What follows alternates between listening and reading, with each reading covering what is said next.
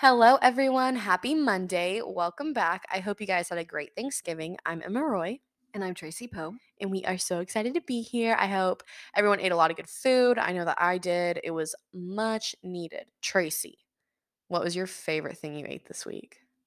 Ooh, uh, it's a tie. Sweet potatoes because I am a big sweet potato fan, and custard pie. Equal billing there. Emma, what about you?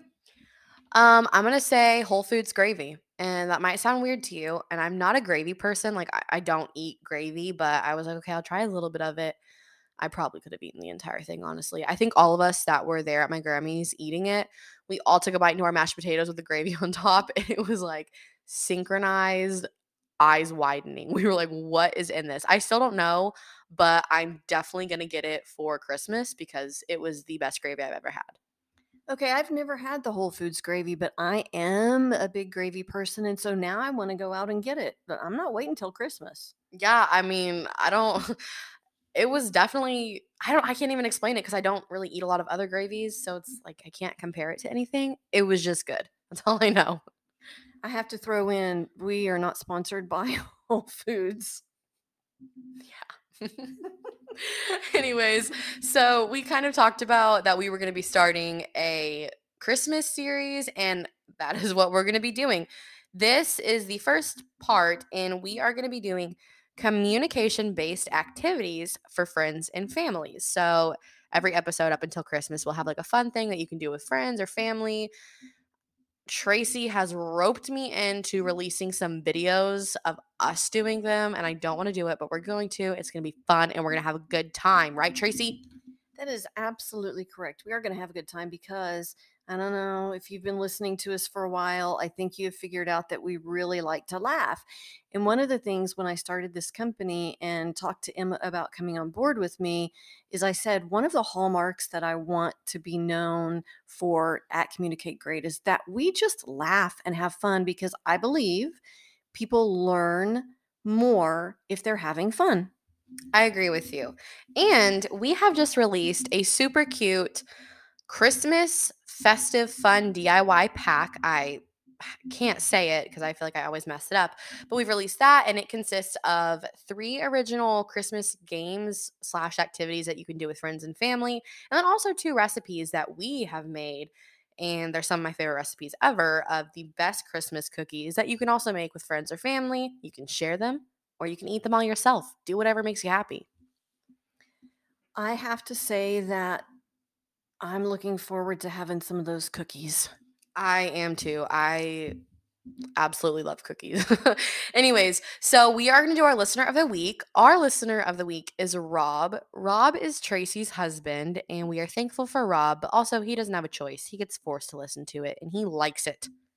He does actually.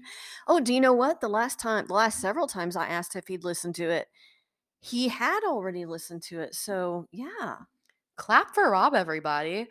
And we have some more exciting news. It may not be exciting to you, but it is exciting to us. We have reached 200 listeners on this podcast. Nice. We high fived away. That was such a lame nice for 200 listeners. Wow. Can we try it again?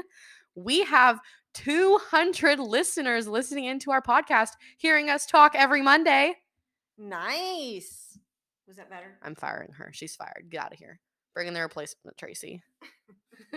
no, we are super excited. We're so grateful for all of our listeners. We have a lot of fun doing this, and I'm glad to be in this position. It's a great time.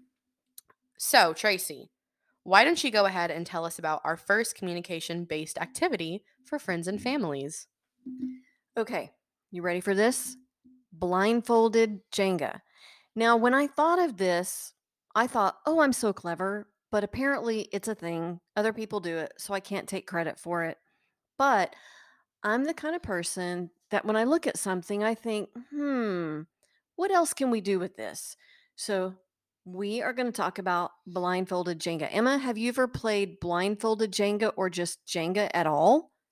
I've played different variations of Jenga. I've played human Jenga, which only lasted like two rounds. It did not work at all. I have played teams Jenga, where it's just like each team member gets to take one each round or like the next round.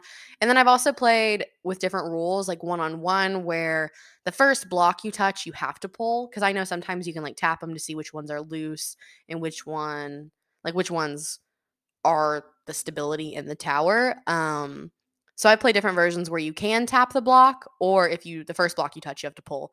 And then obviously whoever makes it fall over loses. Have you played Jenga? You know what? I have not really. I've played around at Jenga, but I've seen it played a lot. We actually have several of our own Jenga sets here.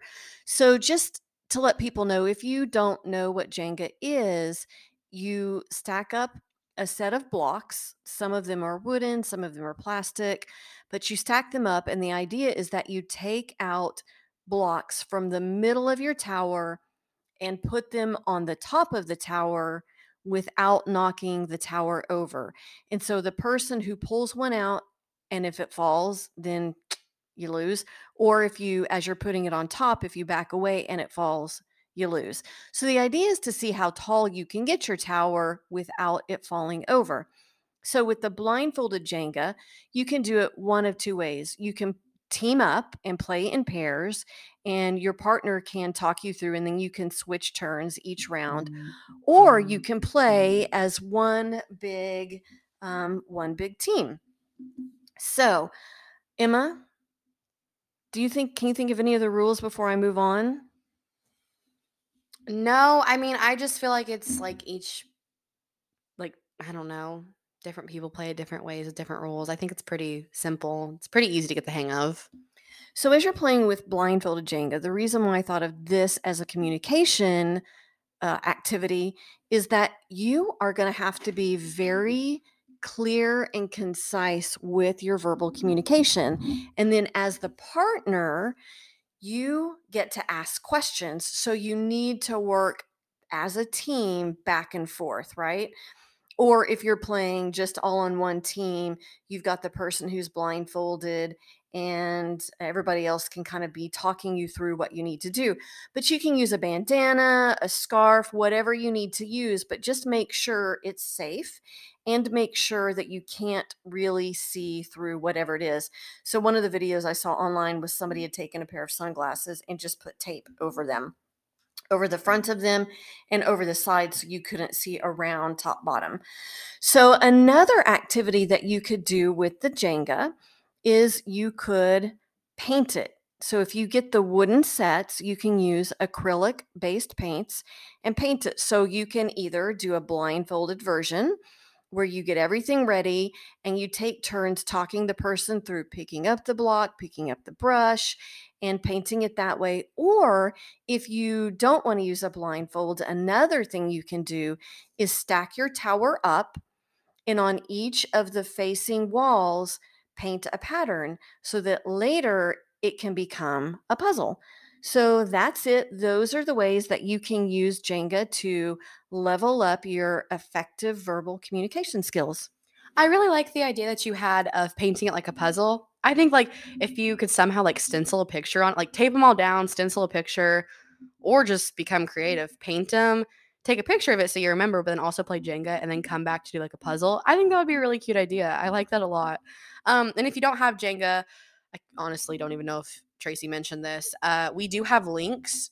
It like we'll link it in the description for you to be able to buy Jenga. I think there's like five foot Jenga. It like it's like normal size Jenga all the way up to five foot, which is just absolutely insane to me. But some people would love that. I think that'd be like a really fun like outside party activity to do. Anyways, um, so that's fun. So that is our first communication based activity that you can do with your friends or family. You can do it with your loved ones. You can do it yourself if you really want to. I don't know. Um, so I'm super excited about this little series that we get to do just because we have a lot of fun with it and we want you guys to have fun as well. So we also have some products released. We have Bye Bye Camera Shy, which is just for the entrepreneur who's worried to get in front of the camera, or even businessmen or women who have to do Zoom calls or presentations, or students even and get nervous. I mean, I know when I had to do like send in video submissions of presentations i was terrified so it really is for everyone and i i kind of like that about our products is they cater to all needs and we also have the kick your fear of public speaking which is for just like we've said many times before anyone who's afraid of public speaking, slightly all the way to like absolutely terrified, passes out in front of people. And we have some one on one coaching opportunities with Tracy that you can check out on our website and the new Christmas pack that you should also check out. So we will see you guys next Monday. Stay tuned for the activity communication based family fun activity number two. And I hope you guys have a great week.